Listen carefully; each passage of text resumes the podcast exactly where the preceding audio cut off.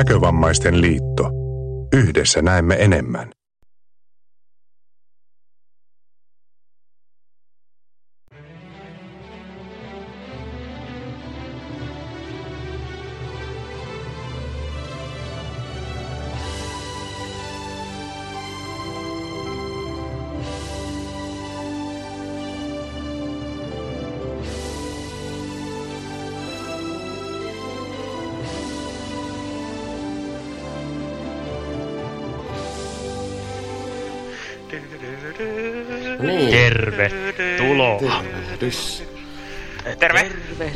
Kaikille.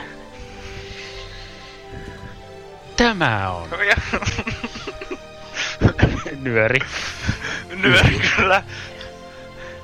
Kyllä, joka- taitaa olla. Erään vanhan jinkun mukaan internetissä pyörii. Niin. No, se on No kyllä se tosi pyörii internetissä, mutta... Joka, joka tällä kertaa niinku toi alkoi Kossen hyräillä näin. Kyllä. No joo. Joskus semmonenkin alku sitten niinku nyöriinkin. Mm. Ja siitä ei tule niinku tämmönen niinku yleinen alku nyörille. Tätä yleinen käy. Mä voin kyllä, na- mä voin kyllä pyytää sun hyräilemään johonkin alkuun, että se voidaan laittaa toi. Mulla pitää niinku eka sitten niinku vä- toimittaa toi Holiday Romanke, että mä voin niinku alkaa hyräillä siihen niinku. Et sä siihen päälle saa hyräillä. Mut Sähän meillähän on jo sen toi, juttusarjaa. toi tota, mikä nyt sehän tallennetaan. Ai, mä voin alkaa tekemään sitä Juhosta kertovaa juttusarjaa, sitä Holiday Romankes. joka niinku tietenkin. kertoo Öö, Juhon niinku kaikkea Valitettavasti Holidayn ajan romankeja. Valitettavasti. Joo, joo. Miten tää nyt se... Mä uskon, että se... Mä sanon nyt ihan suoraan, että sä et tee semmoista juttua. Mutta... ah. No, Ethän sä voi päättää mitä, kyllä kos, mitä juttuja Kosse tekee. No toki mä en voi tehdä sitä Juhosta, mutta mä voin käyttää sitä jotain salanimeä siinä, niin kukaan ei voi yhdistää sitä Juhoa. Joo, niin mä teen. Joo, mut Joo, mä siis kä- käytetään nyt sanonimia tai ei, niin tää joka tapauksessa on marraskuu. Herra jestas, nyöri. niin Oliko se nyörissä marraskuu jotenkin joku salanimi? Joo, aina kauan kuin semmoinen outo tapa, että se nyöri, mikä tulee aina, se menee sen kuukauden mukaan, mis, mikä sillä hetkellä on, että sitä ei vaan satunnaisesti valita. Ei, ei, ei, nyt ei Väinö mennyt. Miten niin? Kuulemma toi marraskuu oli salanimi. Aa, niin, että se onkin nyt uudistunut sitten. jos- ei ole meille nyt. Meille Siis Tämähän on aina hirveä muuta. salaperäisyyden verho tässä ympärillä, että aina Kyllä, ihmiset niinku, että hei, se tulee tänään 19.00. Joo, siis eihän tästä niinku tiedoteta missään yleensä. Siitä pitääkin Ei, itse siis ei tiedota. Ruohis taisi hoitaa tällä kertaa tiedottamisen, koska se oli julkaissut, koska mä en huomannut Joo. julkaista missään vaiheessa, kun mä olin siellä koululla, niin mä en aamulla tietenkään hoitaa sitä. Ja... Kyllä. Mut joo, tässäkin nyörissä on myös noita nyörijuttuja, että ei ole pelkkää meidän puhetta niin koko ajan. Taas, niitä on kyllä ihan valitettavasti tällä. Se on tosi kertaa. hyvä, että sä aina jaksat joka jaksonossa se jaksaa siitä. muistuttaa sitä, että, että, että kyseessä tosiaan on muitakin. Tässäkin on juttuja, joo. Kyllä, juu. No eihän teistä koskaan tiedä, että ihan sitä hyvä vahingossa muistuttaa vaan niinku unohtaa sen ja ne kaikki jutut, jutut ei niinku kokonaan soi. Öö, Nyt no, tää mä jotenkin en Perkysten ranta on unohda vahingossa sitä. korvannut ne niin kuin nyörijutut jollain meidän vaikka leiriäänitteillä. Se on aika mahdotonta. Se on aika mielenkiintoisen kuulos ja tietysti nekin, mutta Mä, ehkä nyt... voin, voin, voin kertoa, että nyörillä voisi käydä jotain epämiellyttävää sen jälkeen, mutta Ja Joo, se Meillähän on tietysti täällä mahdollista. Käydä vähän huonosti. Tässä- Niin kuin aikaisemminkin on puhuttu, niin ne meidän leiriäänitteet on hiukan pitempiä. Ihan vähän vaan kuin ne Hiukan. nyörissä olevat leirikoosta. Niin ja sitten toki täytyy myös muistaa se, että toi meidän niinku, leiriltä tehtyihin juttuihin pitää niinku, jonkun suorittaa niinku, toi tämmöistä sensuuria eräiden mm. niinku, kielenkäytöllisten niinku, juttujen osalta. Eräiden. Ja, niinku, Vain eräiden. Erä, että toi, se, että kuka sen niinku tekisi, niin se pitäisi olla melkein niinku semmoinen niinku palkkatyö. Että sen pitäisi saada se, koska se ei, ole, se ei olisi mikään pikkuhomma. Mutta joo, Pikkuhommista Joo. puheen ollen, tai siis siitä, että ne ei olisi pikkuhommia, niin mehän ollaan taas sivuilla. Tai siis, Kyllä, joo eli se, se, ää, kyllä, tässä on nyt ollut erinäisiä ää, sanotaanko aika monimutkaisia. Juridisia ongelmia. Erinäisiä vaiheita tässä saavutettavuusdirektiiviin liittyvissä asioissa, mutta nyt äh, ainakin tällä hetkellä on siis niin, että nyöri on ihan niin kuin aina ennenkin, niin sekä äh, podcastina että liiton sivuilla. Eli kun aikaisemmin kerrottiin, että ei olisi sen liiton sivuilla, niin se sitten onkin siellä. Joo. Siitä ei sitten tiedä, jos Kyllä, joskus nyt ollaan, siihen tulee nyt muutoksia, ollaan käyty mutta tällä hetkellä niin ainakin. muuta siitä asiasta. Tällä hetkellä Koska ainakin se- saatiin. Tästähän ei ole niin kuin mainittu sen takia, koska me ilmoitettiin syyskuussa, että se poistuu sieltä ja puhuttiin myös lokakuussa siitä. Ja sitten lokakuun nyörin jälkeen perjantaina heti alkoi foorumi, jossa me saatiin kuulla niin kuin, näitä kaikkia juttuja. Niin Joo, tähän liittyy erinäisiä, erinäisiä ongelmia, mutta tällä hetkellä kuitenkin nyt onneksi sitten saatiin se näihin kumpaankin paikkaan. joo. Kyllä. Mutta se, mitä on aikaisemmin puhuttu siitä Nördin Dropboxista, niin sehän on edelleen ihan, pitää edelleen ihan paikkansa, että sehän on toiminnassa ja sinne voi Juu, liittyä. se on, se, kyllä. se ei mitenkään niinku sitä muuta. Tämä nyt ei liity Dropboxiin mitenkään, mutta mä ajattelin luetella nämä jutut tässä välissä, kun niistä jo tuossa vähän puhuttiin. Ainakin meillä oli se Joo. toi Solinan nyörijuttu.m4a. Itse asiassa sä, Joo, se, se on vähän väärin nyt, koska, koska mä päätin Jatka se n- kyllä. nimen uudestaan sitä. Siis se- mä laitoin siihen se aiheen, siis se käsittelee kiipeitä. Hei. Törkeä! Hei, Ranta, siis mä olin nimennyt sen, siinä oli pitkä semmoinen monimutkainen harkinta siinä nimen valinnassa ja nyt sä menit muuttamaan sen. Väinö, Todellakin. Sä et pysty pitkään ja monimutkaiseen harkintaan. Niin, se, Totta kai. se, se, siis sehän oli, siis se alkuperäinen niinku, tiedostonimi, senhän... sehän Kyllä, kato, se niinku- harkitsee kaikki. se- Sillä on kaikista päätöksistä ja jopa ö, osittaisistakin päätöksistä ja kaikesta muusta turhasta. Koska se niinku, tiedot. nyörijuttu.m4a, niin sehän kertoi siitä nyörijutusta kaiken jo. Tai kaiken tarpeellisen, että... Ei se nyt Mutta kuitenkaan. No ilme, ilmeisesti ei. Mm. Elää, Joo, mut- Ei, kyllä mä oon ehkä sitä mieltä vielä, että antaa juttujen kertoa Joo. itsensä. Joo, ehkä se on niinku. Ja r- annetaan nyt Rannan kertoa ne jutut. Niin, Niin, se oli siis- sen luettelonsa kanssa. Kai siinä on luetelmapallot oikein. Niin, olla. Juho, se on soittolista. Niin sulla on ne tekstitiedostossa Ohjelman kehittäjälle luetteloa. pitää tehdä budiraportti ja- siitä, että siinä on- on, soittolistoissa ei ole luetelmapalloja. Oho. Niin, No niin. no joo, mutta- tulee päivitys vaan sen takia, että siihen tulee luotama pallo. niin. Siis Niin joka tapauksessa meillä siis on edelleen, nimetään se nyt sitten vaikka Solinan nyörijutuksi, mutta meillä on semmoinen. Piste M4A. Ei Se unohtuu. sitä mitenkään.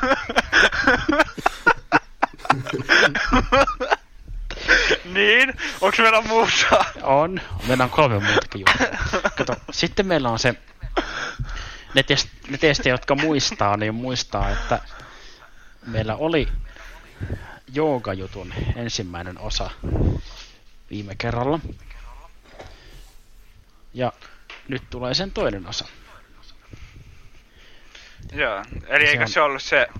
Joku, ö, ö, eikö se, oliko edellisessä jutussa se, että siinä kerrottiin ja nyt on joku haastattelu, eikö se niin Kyllä. mennyt? Kyllä, Kyllä meni, joo. näin oli. Tai on. Niin. Ja se on Hirvosen Sennin käsialaa. Sitten meillä on, kuten... Sitten meillä ei ole Kossen tekemää juttua. Niin, itse se on. Se, se, se, Siinä oli, taisi olla erinäisiä teknisiä ongelmia nyt tällä kertaa. joo, Joo, eli, siinä oli ää, semmoinen pieni pitkän- ongelma, että se ei äänittynyt. Niin. Pitkästä Joo. tuota, Se on vähän vaikea soittaa sitä nyörijuttua, jos sitä ei ole ääni. pitkästä perinteestä Se poiketen meillä ei ole tosiaan kossijuttua tällä kertaa. Se on melkein kahteen vuoteen ei ole ollut nyöriä, Mhm. missä ei olisi ollut mun juttuja. Ja se on kuitenkin ehkä tavallaan harmi, ettei sitä nyt tullut, koska sä aloit kerrankin tehdä sitä edes niin kuin vähän enemmän Niin jo aikaa. edellisenä päivänä. Ei, no itse mä oon tehnyt. Että... Mut Ne tosta jutut mä oon tehnyt juttua ei ajoissa. kannata tehdä edeltävänä päivänä, että se kannattaa tehdä vasta silloin nyöripäivänä. Että se epäonnistuu, jos se tehdään silloin edelleen. Totta. Tänään mä olin vaan niin laiska, että mulla oli toi melkein kaksi tuntia aikaa äänittää sen, mutta mä en jaksanut äänittää sitä uudestaan. Äh, joo. Mutta joo, Tota, eli jos nyt mennään nyt Kossesta mainita. henkilöihin, jotka on jaksanut äänittää juttuunsa. niitäkin ihmisiä nimittäin nämä on. vähän jämähti jälleen kerran tämä. Ei kai. Täällä on siis vielä kaksi juttua. Ja mä asioita. toivon, että mä saan sanottua nämä jutut jossain kohtaa. ennen kuin- Eli siis Joo, jatka vaan. meillä on... Rufus. ei, sitä meillä ei ole. Ei, mutta jatkoa tuo Juho lausuu sen, jatkaa vaan. Niin mä Aha. lisäsin siihen sun nimen loppuun. Niin. Joo, mun nimeni. No niin, mulla on tuttu. Ei vielä. niin. No, joo, joo. Ää, Miksi tää meni tähän taas? Sitten, sitten meillä on kaikkia mahdollisia nyöriperinteitä kunnioittain ruokajuttu, joka on tällä kertaa hetkinen, Karjalan paistia. Eli tarkoittaako tää sitä, että Monosen Minna on parempi jutun tekijä, koska se on jaksanut äänittää sen juttu? En minä niin sano. Tarkoittaa nimenomaan. No, kyllä nyt voisi sanoa melkein. Ei nyt, ei, tota, mä en ehkä menisi äh, laittamaan tuntekijöitä paremmuusjärjestykseen, mutta Laitoit No joo, jo ehkä- kuitenkin, no, joten... mut kyllähän se on, on parempi se juttu tekee ainakin silloin, jos on saanut tehtyä sen Niin, no se on tietenkin. jutun. Kyllä. Onko semmoinen jutun tekijä, joka ei ole tehnyt sitä? Niin. te voitte Et miettiä on, onko. Juho esimerkiksi hyvä jutun tekijä? Joo. Sanotaan, että mun juttu on tulossa, mutta se on, sitä on Se jo on- se on Kuinka monta vuotta tulossa? Ö, ei ollut montaa vuotta, se on ollut pari kuukautta itse asiassa tuolla. Mä unohdin sen ja mä aion kaivaa sen sieltä vielä esiin ja tehdä sen loppuun. joo, mutta meillä on siellä yksi juttu, mitä Ranta ei vieläkään päässyt kertoa. Niin. Se on siis tämmöinen mielenterveydestä kertova juttu, tai sen aiheena on mielenterveys, äh, ja sen on tehnyt tosiaan Seidi. Eli, niin, siinä ne olikin, itse asiassa. niin. Joo. Ja, no, nyt, nyt kun on jo Eikö sitä juttu, Seidin, niin juttu, sillä ei eikö sitä Seidin juttu ollut toi ensimmäinen osa? Että eikö Juu, kyllä. ollut toinen osa tulossa? On. Joo.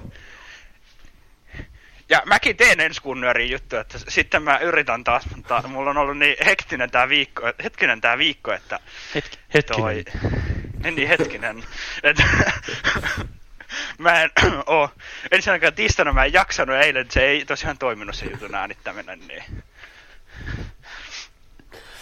Joo, mä olin, mä olin just sanomassakin, että nyt kun ei ole Kosse juttua, niin ei voi aloittaa sillä. Se ei ole mahdollista. aloittaa voidaan päättää, mitä ei ole. tai päätetäänkin. Mutta tuota, Ellei ole päätettykin. ei me vielä ole päätetty.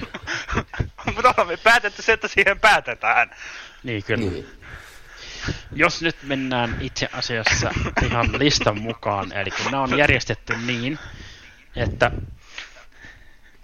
täällä listalla on ensin tuo joukajuttu, sitten on mielenterveys. sitten on täytettyjä Si- tomaatteja. Sitten, ei niitä ei ole listalla. Eteenpäin listalla. Sitten on se kiipeäjuttu. Jos Se oli välttämättä haluat juttu, pistää. Ja sitten on ruokajuttu. Niin mennään siinä järjestyksessä. Kukaan ei kuulu sitä järjestystä kuitenkaan, joten mä voin kertoa se vielä uudestaan. Eli siis ensin tulee tuo joogajuttu, sitten tulee mielenterveysjuttu, sitten kiipeily ja sitten viimeisenä, kun ollaan kiipeilty, niin voidaan mennä vetään Karjalan paistiin. Joten mennään sillä. Ja tää nyt menee taas niin sekaiseksi, että eiköhän meidän kannata vaan mennä ensimmäiseen juttuun. Eikä. Se voi olla ehkä ihan, kun tässä on nyt kuitenkin jo 14 minuuttia ja 34 sekuntia ja sitten puhua, niin eikä nyt ole hyvä aika mennä ensin. Joo. Eli siis tässä teille tosiaan joka jutun toinen osa.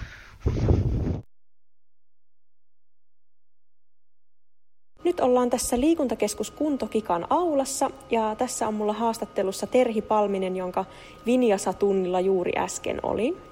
Mitä jooga merkitsee sulle?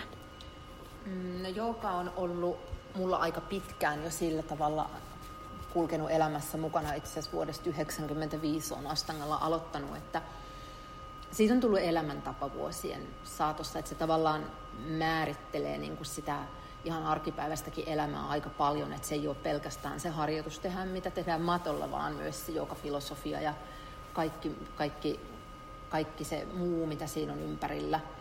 Eli meditaatio, filosofia, mantralaulu, kaikki muu, että se on tavallaan kokonainen elämän filosofia, mikä toivon mukaan vaikuttaa ihan arkipäivän valintoihin ja, ja kaikkeen siihen, miten kohdellaan kanssaeläjiä ja miten tavallaan siihen löytää sitten semmoista omaa rauhaa sitten tässä kaiken kiireen, kiireen keskellä. Eli, eli on pikkuhiljaa muodostunut paljon muuksi kuin fyysiseksi harjoitukseksi. Tosiaan opetat siis Vinyasaa ja Jivamukti joogaa, niin voisitko kertoa lyhyesti, että mistä näissä kahdessa joogasuuntauksessa on kysymys? No, nämä on molemmat sellaisia joukasuuntauksia, mitkä on tietyllä tavalla fyysisesti aika voimakkaita harjoituksia. Vinyasa-harjoitus on harjoitus, mikä Vinyasa tarkoittaa, että asetetaan jotakin paikoilleen tietyssä järjestyksessä. Se on sanskritin kieltä.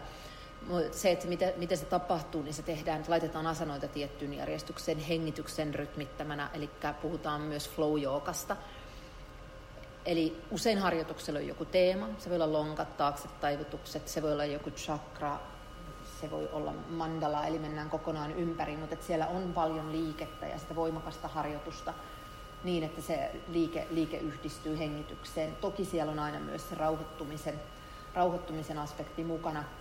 Shivamukti taas on astanga-pohjainen harjoitus, joka on yhdistelmä filosofiaa, musiikkia, mantralaulua, hyvin vahvaa miniassa-tyyppistä joogaharjoitusta. Ja, ja siinä on, se on Sharon Gannonin ja David Lifey, jotka on mun opettajien He on tuossa 80-luvun alussa sen kehitellyt omien opettajiensa. Meillä on kolme eri opettajaa omien opettajiensa oppien mukaan. Eli siellä on tietyllä tavalla tietyt asiat aina olemassa mukana, vaikkakin ohjaajalla on jonkun verran omia vapauksia. Ja Chivamukti on sellainen, mitä ei Suomessa. Suomessa se on sellainen vähän harvinaisempi, että se, ei ole Suomeen vielä oikein rantautunut muuta kuin minun mukana, että Chivamukti on muualla maailmassa paljon, on kokonaisia Chivamukti joka kouluja monessakin isossa kaupungissa, mutta tänne se ei ole vielä, vielä oikein ehtinyt, vaikka mäkin olen sitä nyt kohta kuusi vuotta kerinyt täällä opettaa. Mikä sai sut kiinnostumaan tällaisesta flow-tyyppisestä joogasta ja sitten jivamuktista enemmän ehkä kuin tällaisesta, voisiko sanoa ehkä jotenkin rauhallisemmasta tai lempeämmästä hathasta? Mm, mulla on itsellä tanssitausta. Mä oon alun perin aloittanut joukaharjoitukset ihan sillä, että mulla oli polvien kanssa isoja ongelmia ja mulle joskus mun tanssinopettaja sanoi, että jouka voisi olla hyvä harjoitus ja eksyin Astangi joukan pariin, koska siinä vaiheessa Suomessa ei oikeastaan hirveästi vielä muuta ollut kuin sitä oli hathaa ja astangaa. Astangakin tietysti on hatha muoto, mutta se, että oli semmoista hyvin lempeätä hathaa ja sitten astanga joka. Ja jotenkin tietysti mä oon ollut ikäni hyvin liikkuvainen ja liikunnallinen ja tietyllä tavalla jopa semmoinen aika levoton, motorisesti levoton, että se jotenkin tarjosi mulle semmoisen väylän samaan aikaan rauhoittua ja purkaa energiaa. Ja sitten kun mä olin Viniassa, mä siirryin Astangasta Viniasaan. Edelleenkin harjoitan myös Astangaa, mutta siirryin Astangasta Viniasaan ehkä sen takia, että se tarjosi enemmän vapautta ja enemmän moni, niin kuin tavallaan monipuolisuutta siihen harjoitukseen. Ja varsinkin opettajana, että sitä pystyy varjoimaan sitä harjoitusta paljon. Niin sitten jossain vaiheessa rupesin kaipaamaan enemmän siihen sitä filosofiaa ja syvyyttä ja sisältöä kuin pelkästään se fyysinen harjoitus. Ja silloin tämä Chivamukti joka tuli kuvaan itse asiassa mun yhden ruotsalaisen jooga kautta tanssin opettajan kautta. Hän, hän jotenkin näki, että se olisi minun, minun juttu ja mulle kovasti sitä suositteli. Mä kävin sitten lopulta Kostarikassa sen Chivamukti jooga opettajakoulutuksen. Miten sitten varmaan moni miettii täällä nyt, jotka kuuntelee, että sopiskohan jooga minulle tai kenelle ylipäätään jooga sopii, niin mitä sä vastaisit sellaisen, että kenelle jooga sopii? Mm, mun mielestä jooga sopii ihan, ihan kaikille. Eli varmasti jokaiselle löytyy joku jookan muoto, joka sopii, koska jooga voi olla, se voi olla meditaatioharjoitus, se voi olla hengitysharjoitus, se voi olla hyvin lempeätä, hyvin paikallaan olevaa harjoitusta, niin kuin esimerkiksi yin missä ollaan yhdessä asennossa hyvin pitkään, eli ei tarvi siirtyä asanasta toiseen paljon. Sitten on olemassa tämmöistä hyvin lempeätä flowta, missä jää se semmoinen hyvin voimakas fyysinen, fyysinen tekeminen pois. Ja sitten taas niille, ketkä kaipaa sitä fyysistä tekemistä, niin sitten taas sitäkin löytyy. Eli sanoisin, että jooga, mä en haluaisi rajata ketään joogan ulkopuolelle. Että varmasti niin kuin iästä ja koosta ja kunnosta riippumatta varmaan kaikille löytyy, löytyy jonkunnäköinen, että ihan niin kuin pienestä lapsesta vauvasta vaariin niin sanotusti, niin varmaan löytyy jokaiselle sopivan, sopivan tyyppinen harjoitus, kun vaan hoksaa etsiä semmoisen itselleen sopivan, eikä jos eksyy tavallaan sellaiselle joukatunnille, mikä ei heti tunnu omalta, niin sitten hakee ja etsii sitä semmoista itselleen sopivaa tyyliä ja sopivaa opettajaa.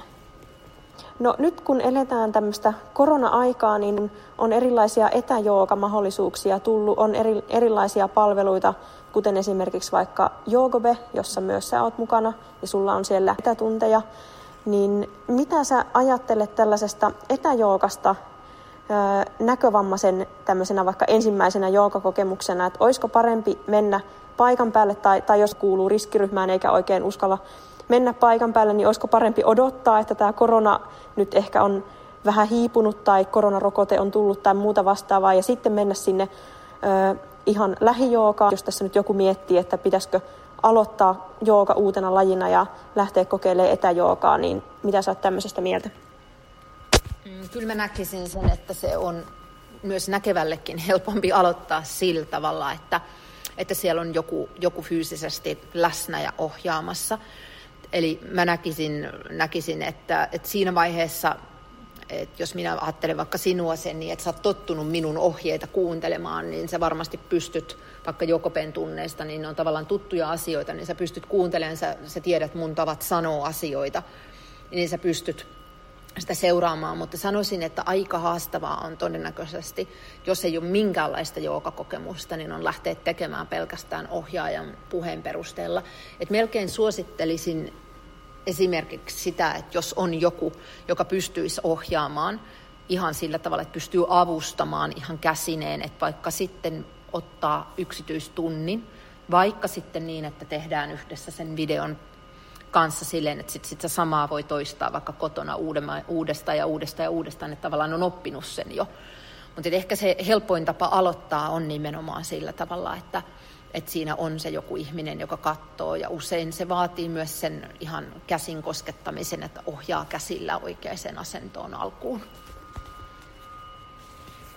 Joo, kyllä. Ja jos haluaa välttämättä etätunnilla aloittaa, niin ehkä sellainen etätunti voisi olla tavallaan parempi aloitus, jossa, se, jossa on se live-yhteys, esimerkiksi Zoomin tai Teamsin tai jonkun muun tällaisen kautta. Öö, ja oikeastaan kerroin tässä sulle ennen haastattelua samaa, mitä tuossa tähän nyörijutunkin alkuun kerroin, tästä mun omasta kehonkuvasta ja muusta tällaisesta. Öö, niin mitä ajatuksia sulla heräs, kun sä öö, kuulit ja luit tätä mun tarinaa? Muista sitä oli ihana kuunnella ja lukea, koska jollain lailla niin kuin, siinä on hirveän vahvasti esillä se, mitä hyvin monella muullakin oli sitten näkevä tai näkövammainen tai ihan mitä tahansa, että se on aina ihana kuulla, kun ihmiset löytää, löytää jollain, jollain tavalla yhteyden kehoonsa joukan kautta, koska se on, se on hyvin monelle sellainen, että me, me usein niin kuin joka maailmassa puhutaankin, että moni ihminen jotenkin elää, elää korviensa välissä, eikä, eikä niin sanotusti koko kehollaan, että kuitenkin ajatellen, että tämä keho on meidän, niin kuin, meidän, meidän kulkupeli ja meidän koti tietyllä tavalla, niin se on ihanaa, että se löytyy se yhteys siihen koko kehoon, koska keho ja mieli kuitenkin toimii hirveän pitkälti yhteydessä.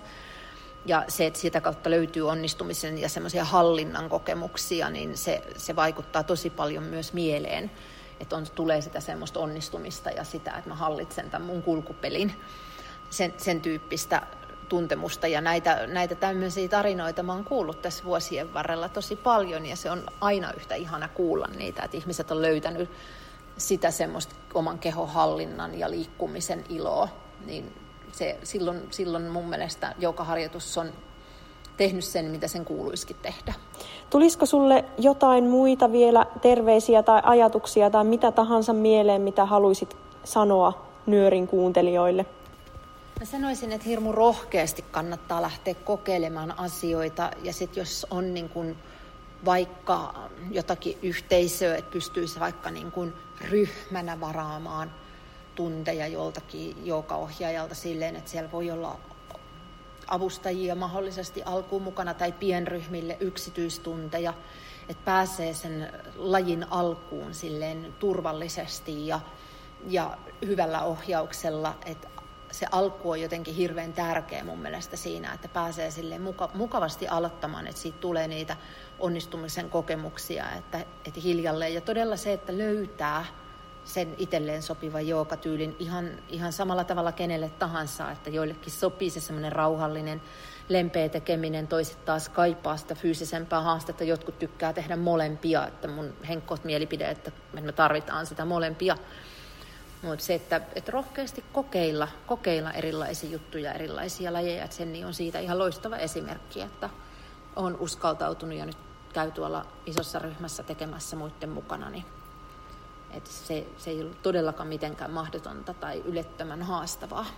Olen ihan ehdottomaan samaa mieltä ja kannustan kyllä kaikkia kokeilemaan ja ylipäätään mitä tahansa uusia liikuntalajeja ja tutustumaan siihen omaan kehoon, että millainen se on ja mitä asioita se tarvitsee.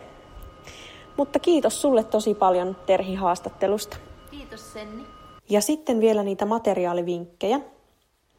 Sellainen sokea jooga-ohjaaja on Suomessa kuin Janne Silas, joka on skannannut luetuspalveluun asiakkaiden omiin julkaisuihin joogakirjoja. Osa niistä keskittyy tämmöiseen fyysiseen puoleen joogassa, eli asanaharjoituksiin, ja osa näistä kirjoista on tämmöisiä hyvin filosofisia ja henkisiä joogateoksia. Eli ne tosiaan löytyy sieltä luetus.nkl.fi-palvelusta, asiakkaiden omista julkaisuista kohdasta psykologia ja filosofia.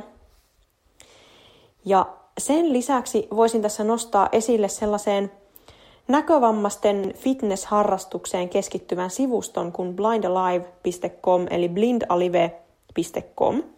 Ja valitettavasti tämä sivusto on englanniksi, mutta jos kuulun ja luetun ymmärtäminen sujuu englanniksi, niin suosittelen tätä erityisen lämpimästi sellaisille, jotka vielä miettii, että mikähän mun liikuntaharrastus voisi olla, ja se on tässä korona-aikaan varsinkin hyvin kätevä sivusto. Sieltä löytyy Zip-kansioina erilaisia jumppia ja siellä on myös joogaa. Näissä jokaisessa Zip-kansiossa on audiotiedostona se tunti, eli toimii ikään kuin olisit tunnilla. Ja sen lisäksi siellä kansiossa on tekstitiedosto, jossa nämä liikkeet, joogan tapauksessa asanat, on kuvailtu hyvin tarkasti. Ne on suunniteltu niin, että näkövammainen saa niistä kaiken irti. Ja kolmas asia, mitä sieltä kansiosta löytyy, niin on tämmöinen alikansio, jossa jokainen asana on kuvattu vielä erillisessä audiotiedostossa. Eli sieltä voi klikata auki just sen asanan, minkä kuvauksen haluaa vielä tarkemmin katsoa. Tai kuunnella siis. Mutta tämmöistä tällä kertaa ja ei muuta kuin oikein mukavaa syksyä kaikille. Moi moi!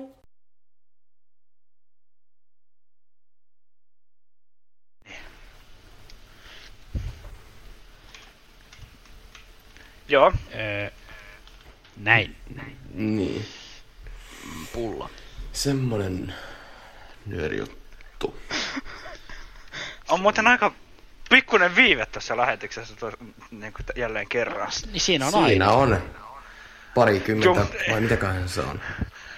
Ei se Onko se yleensä on, on se varmasti sekuntia. joku, koska toi silloin kun mä sanoin Mm. sen, niin, niin mä kuulin sieltä sen oman joo. No joo, onhan siinä, Siinä on ne kaikki, siinä ihan vi- riittävästi sitä viivettä. kaikki viiveet ja sitten ne niinku, viiveet ja Sitten ne muut viiveet. niin juuri. Niin Niin se kun on se menee sitten ne muut. Se, niin kun lähetys menee kautta rantain, niin Ei mene. tulee niitä Niin. ylimääräisiä Se viiveitä. lähtee sieltä. Ei lähde. Lähtee. Joo, mutta se, kato, se, täällä päässä se ei voi olla se viive. Se ei mitenkään mahdollista olla. Eikä. Ei. Aha. Se viive on, viive on muuten yli viisi sekuntia. Hyvin Vielä viisi huomattu. sekuntia. Mutta joo, Joo. me ollaan puoli tuntia menty ja me ollaan yksi juttu saatu soitettua. Et tämähän menee Aika ihan hyvin. tehokkaasti kyllä saatu näitä juttuja tässä. Tehokasta peliaikaa. Se on sellaista nyörin toimituksen. Kyllä me toivotukseni iloista ajanviettoa. No Mustarannasta ja Joo. Juhosta on ky- kyse, niin tehokas peliaika on semmoista niin kuin laatuaikaa. Niin. Joo. Sitten, jos mennään Varmaan- listassa... Pitäisiköhän muuten tässä ihan niinku vielä, ker- vielä niinku varmuuden vuoksi mainita se, Mainitse. no yhteystiedothan muutenkin on ihan tapana aina mainita, mutta ehkä se voidaan nyt vielä kerran mainita, vaikka siitä on Toni puhuttukin aiemmin, että se meidän sähköposti on todellakin nyt vaihtunut, että se on se nettiradio.nyori at gmail.com. Sitä vanhaa osoitetta nyt vielä tämän vuoden loppuun asti luetaan, mutta viimeistään sen Hei, jälkeen nyt, rauha. kannattaa, kannattaa sitten alkaa käyttää. Mitä? Ei Sä, sä vaan löit sitä ku- mikrofonia. pamautit. Niin. siis Mä löin pyytää. Tai, No ei lyödä pöytää! no, Niin. ei voi mitään, kun mun käsi osui siihen. Mut, mutta joka tapauksessa niin se, tämän vuoden sorry, lopun jälkeen sitä vanhaa osoitetta sitten enää lueta. Joo, mutta Ranta voisikin vaikka viimeistään. niinku seuraavan jutun jälkeen jinglauttaa jonkun jinglen. Ai niin voisi joo, niitähän... Niinhän se voisi olla, että mä luulen, että se on ihan hy- hyvä idea, että ne yhteystiedot niin kuin, tulee siinä jinkussa, että kun, mikä se oli viimeksi, meillä meni joku 10 minuuttia sitten siihenkin, että kun meidän Joo. piti, kun se ei se jinkku toiminut, kun meidän piti kertoa ne yhteystiedot, niin se on Joo, vähän kyllä. Joo, mutta tosiaan mennään, mennään eteenpäin. Ja täällä näyttäisi olevan tuo... Oho, älä mene väärään ikkunaan. Ei kannata mennä väärään, kannattaa mennä oikeaan ikkunaan. Tää on tosiaan tämä... Ja katso, ettei vasemmalta tuu mitään.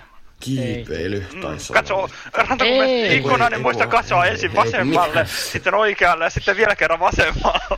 Se ei ole suojatie. Niin, mutta pitää ikkunoita Eikö? olla hyvin suojaa. ei. Niin. No se ei ole tie. Siis, siis, siis Ranta, yritätkö nyt sanoa, että Windowsissa ikkunoiden välillä ei ole suojatietä? Itse asiassa ikkunat niin järkyttävää kuin se onkin, niin yritän. Niin, Antakaa minulle se Niin. toinen vasara.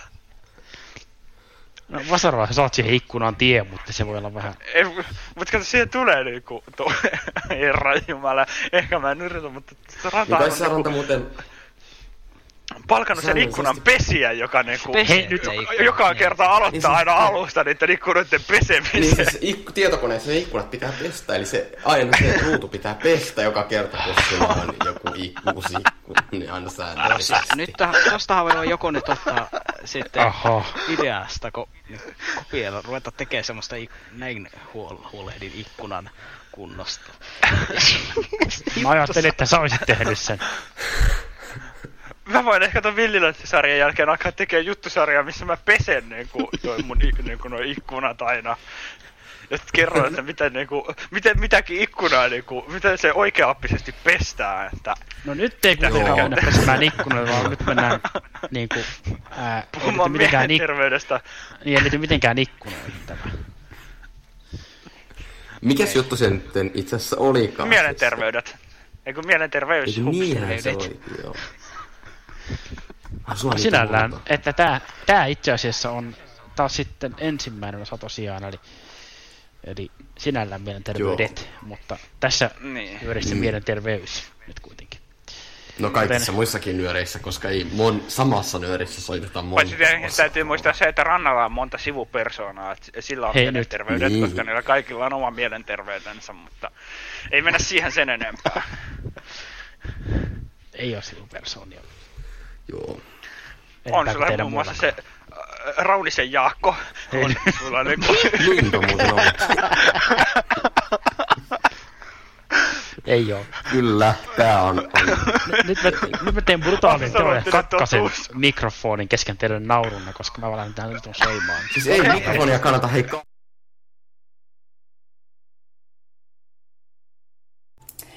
Iltaa, nyöriläiset! Tänään on aiheena mielenterveys ja siitä meille on tullut kertomaan vihreiden edustaja ja Euroopan parlamentin jäsen Alviina Alametsä. Tervetuloa Nyöriin. Kiitos paljon Seidi. Ja ensimmäinen 11.2007 niin sun kouluke, koulussa Jokelaseen tapahtui tämä surullinen kouluammuskelu. Miten sä käsittelit ö, tunteitasi ja ajatuksiasi tuon päivän jälkeen? Joo, tosiaan sellainen, sellainen erittäin traaginen tapahtuma meillä oli. Ja sitten mulla myös, myös menehtyi ystävä siellä kouluammuskelussa. Ja kyllähän se oli ihan valtavan rankkaa ja elämäni rankin kokemus ihan heittämällä. Ja ei jotenkin siitä niin ylipääseminenkään ei ollut mitenkään yksinkertaista tai helppoa. Et muistan ainakin, että alussa oli paljon semmoisia niin kuin vaikeita päiviä ja öitä ja miettiä, että minkä takia tämä kaikki on tapahtunut ja onko ihmiset pohjimmiltaan pahoja ja väkivaltaisia tai minkä takia joku tekisi tällaisen teon. Ja sitten ehkä myöhemmin tuli semmoinen tarve ymmärtää enemmän sitä tekoa niin kuin syvällisemmin ja tapasin myös sitten tämän kouluampujan perhettä esimerkiksi ja perehdyin vähän hänen ajatuksiin, jotta saisin jotain käsitystä siitä, että miksi tämä kaikki tapahtui. Ja sekin itse asiassa auttoi sitten mun toipumista jonkin verran, koska opin jotenkin ymmärtämään, että tämäkin kouluampuja oli kärsinyt pahoista mielenterveyden ongelmista ja ei ollut saanut apua niihin ajoissa. Ja se osittain johti tähän tekoon. Ja sitten aloin myös ajamaan itse sitä, että mielenterveyden ongelmiin saisi kaikki helpommin tukea ja apua. Ja sen takia sitten lähdin lopulta politiikkaankin. Eli pyrin ehkä sitten ratkaisemaan näitä asioita myöskin osaltaan. Ja se on myös auttanut siitä ylipääsemisessä. Okei. No tosissaan tuossa äsken tulikin ilmi, että se tapahtuman jälkeen huolestuit mielenterveyspalveluiden tilanteesta yhteiskunnassamme. Ja sä liityit sitten Vihreiden liittoon ja halusit edistää näitä palveluita parempaan suuntaan. Että miten se eteni ja mikä tilanne tällä hetkellä sitten on? Tosiaan, joo. Mä, mä sitten päädyin tavallaan puoluepolitiikkaan, että olin ehdolla vihreissä esimerkiksi kuntavaaleissa 2017 ja tulin silloin valituksi sitten kaupunginvaltuustoon. Ja siellä istun edelleenkin ja puhuin just silloin paljon mielenterveysteemoista ja halusin edistää sitä, että mielenterveyden pulmia hoidettaisiin Helsingissä ja miksei muuallakin paljon paremmin kuin nykyään. Sitten mä päädyin oikeastaan myös töihin mielenterveyspooliin, joka on tämmöinen Suomen mielenterveysalan kansalaisjärjestöjen yhteinen liittoutuma ja olin siellä, siellä päällikkönä ja ajoin tällaista terapiatakuu kansalaisaloitekampanjaa. Eli sitä, että kaikilla olisi helpompi pääsy lyhytterapiaan, psykoterapiaan, muihin tämmöisiin mielenterveyden keskusteluavun hoitoihin, eikä vaan jäisi ilman apua tai pelkän jonkun lääkkeen varaan. Ja sitten samaan aikaan kaupunginvaltuutettuna on yrittänyt edistää näitä asioita. Just tänään mä olin vierailemassa tuolla Kalasatamassa. Siellä on avattu tällä viikolla tämmöinen uusi Mieppi-keskus, mikä avattiin mun aloitteesta. Mä tein valtuustokauden alussa heti aloitteen matalan kynnyksen niin kuin avoimista mielenterveysklinikoista Helsinkiin. Ja nyt niitä on kaksi avattu, toinen tuonne Kalasatamaan ja toinen Myllypuroon. Ja sinne voi vaan varata netissä ajan tai soittaa tai normioloissa myös ihan kävellä sisään ja saada heti apua ilman mitään lähetettä. Eli tällaisia asioita on yrittänyt siis monilla eri tavoin viedä eteenpäin ja ainakin Helsingissä ne asiat on, on vähän ehkä kehittynytkin, että tosiaan näitä mieppiklinikoita ja muita matalan kynnyksen aputoimintoja tulee koko ajan lisää, niitä yritetään avata, mutta kyllähän se vaatii paljon työtä. Ja sitten mun mielestä terapiatakuu pitäisi myös toteuttaa ihan koko Suomen tasolla. Että se on sitten semmoinen iso haaste, mikä on kyllä otettu ihan positiivisesti vastaan nyt sosiaali- ja terveysministeriössäkin, mutta toki työtä vielä riittää paljon, että saadaan vietyä käytäntöön. Okei. Okay. No, sulla on ollut tekeillä kirja, joka on nyt tauolla ja sen materiaalin pohjalta sitten sä oot ollut tutkimuskonsulttina tämmöisissä tämmöisessä Pekka Erik Hauista koskevan dokumentin tekemisessä, joka julkaistiin elokuvamessuilla 2015. Auttoiko tämä työ ymmärtämään tekijää ja niin kuin, tapahtumia paremmin? Kyllä se auttoi mun mielestä, eli se dokumentti tietysti itsessään oli vähän sellainen yksittäistä näkökulmasta totta kai myös sekin, ja ää, ainahan ne dokumentit on ehkä helposti vähän kärjistettyjä ja lyhennettyjä versioita siitä, mitä kaikkea on tapahtunut. Mutta se itse työ siinä taustalla oli tosi iso, iso ja siinä niin kuin nimenomaan selvisi ehkä, että kukaan ei oikein ollut halukas tai kykenevä ottamaan vastuuta siitä, mitä oli tapahtunut. Vaikka opettajat esimerkiksi tiesi, että Jokelassa siellä meidän koulussa oli ollut paljon kiusaamista ja tätä koulua ampujaakin oli kiusattu, ja sitten äh, tiedettiin myös ihan terveydenhuollossa ja koulussakin, että hän olisi tarvinnut apua mielenterveyden ongelmiin ja olisi niin kuin hakenut apua, mutta ei sitten sitä saanut. Eli ei saanut esimerkiksi psykoterapiaa tai tällaista kunnon hoitoa niihin mielenterveyden ongelmiin, mitä hänellä oli. Mutta tästä huolimatta sitä ei oikein siinä dokumentissa pystynyt kukaan myöntämään, että jotain oltaisiin voitu tehdä paremmin. Ja vaikka tämmöinen tragedia on aina käytännössä eniten ja pelkästään sen tekijän vika, niin kuitenkin mä uskon, että jos meillä olisi ollut paremmat palvelut tarjolla, niin me oltaisiin ehkä voitu tämä estää. Ja se on tietenkin itselle semmoinen sydämen asia, koska silloin mulla olisi mun ystävä edelleen täällä ja monet kaverit ja tutut ja monilla menisi paremmin. Moni ei olisi joutunut sellaisiin rankkoihin tilanteisiin, mitä ihan sen koulusurmista toipuminenkin vaati. On joitain tuttuja, jotka on menehtynyt sen jälkeen itsemurhaan tai jotka on alkanut voimaan tosi huonosti, ei ole päässyt oikein kunnolla työelämään tai kärsii edelleen traumoista. Niin jotenkin kyllä tämä kaikki olisi kannattanut välttää.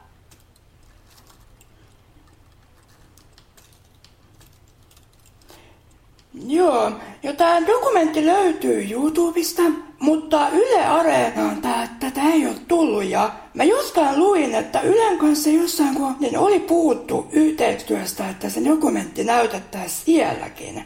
Mutta olisiko tätä dokumenttia mahdollista Yle Areenaan saada niin kuin kuvailutulkattuna? Että monia dokumentteja Ylellä on niin kuin, kuvailutulkattu.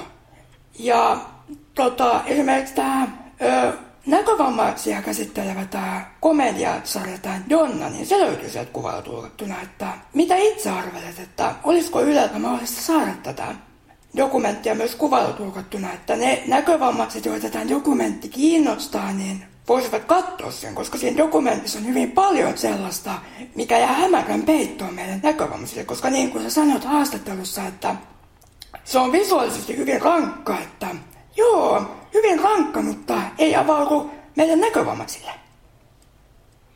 Joo, kyllä, ehdottomasti. Ja, ja niin kuin kaikin puolinhan kyllähän se dokumentti on ö, jotenkin, se, kuten sanoin, se on aika suppea ja itse en ole kaikissa osin tyytyväinen siihen, että miten suppeeksi se jäi, kun aihe on niin laaja, mutta ymmärrän tietysti, että kaikki ei voi käsitellä, mutta kyllähän se totta, tietenkin jää sit vielä suppeammaksi, kun, kun sitä ei pysty näkemään.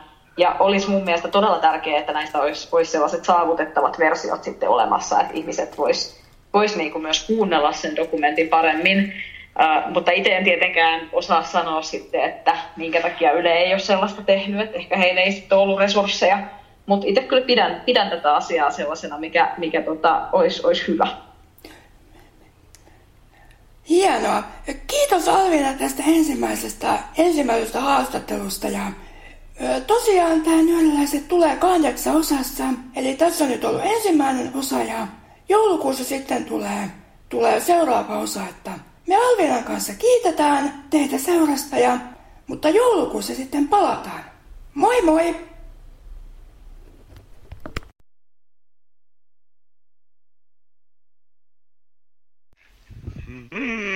Tervetuloa. Mm, tervetuloa ja muita.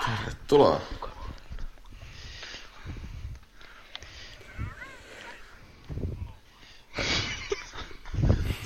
Mä kuulin Kossalan alun. Sieltä kuullaan. Mm. Kiljalla. Siinä, siinä, siinä tosiaan huomattiin se viive niin kuin aika... Kyllä. Kyllä, aika Se- konkreettisella se- tavalla. Sitä oli yli viisi sekuntia. Vielä viisi Totta. sekuntia puhutaan. Sitä oli. Okei, puhutaan viisi sekuntia. Katkaisenko me taas Se kesken? saattaa olla, olla vähän... Nyt muuten sä et... Ei, mut sä et muuten soittanut jankkua. puheen. Sulla ei En, mä voin soittaa sen sitten ennen tehdä. seuraavaa juttua vaikka. Joo. Ennen Joo. seuraavaa viittä sekuntia. Niin, no, itse asiassa tehdä taisi olla kyllä vähän pitemmän. Soitetaanpa jinkku tähän väliin. Kuuntelee nyöriä. Kuuntele sinäkin. Nimenä kuukauden toinen torstai kello 19. Jälkilähetyksenä sekä Spotifyssa että SoundCloudissa.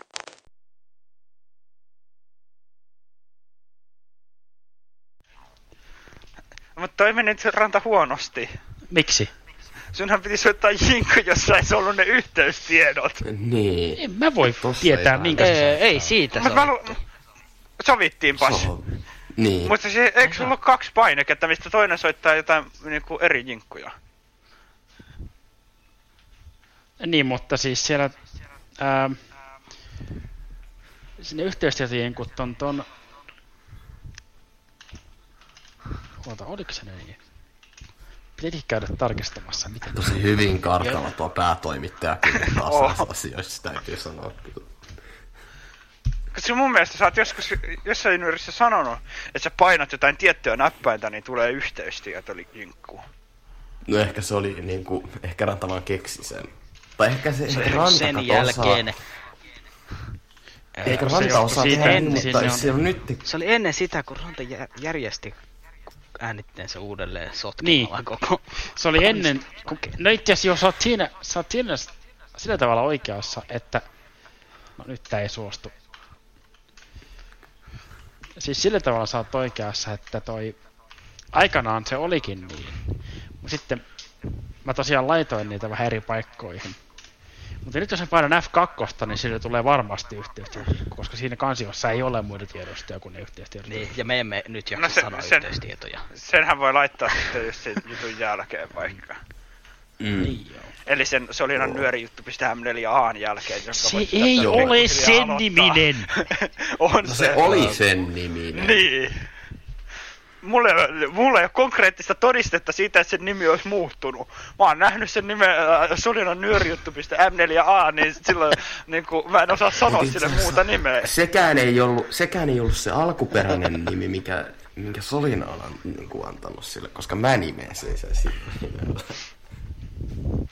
No joo, mutta se varmaan voisi laittaa kuitenkin kuuluville. Joo, ja jos nyt niin kuin, tai jollekin epäselväksi sitten, niin se, joka tapauksessa se juttu käsittelee niin kuin, tuota kiipeilyä, että sen jutun aihe ei ole sitä kiipeilyä. Hei, sä voit tehdä nyörit semmoisen jutun. No, siitä voidaan miettiä, miten se toteutetaan.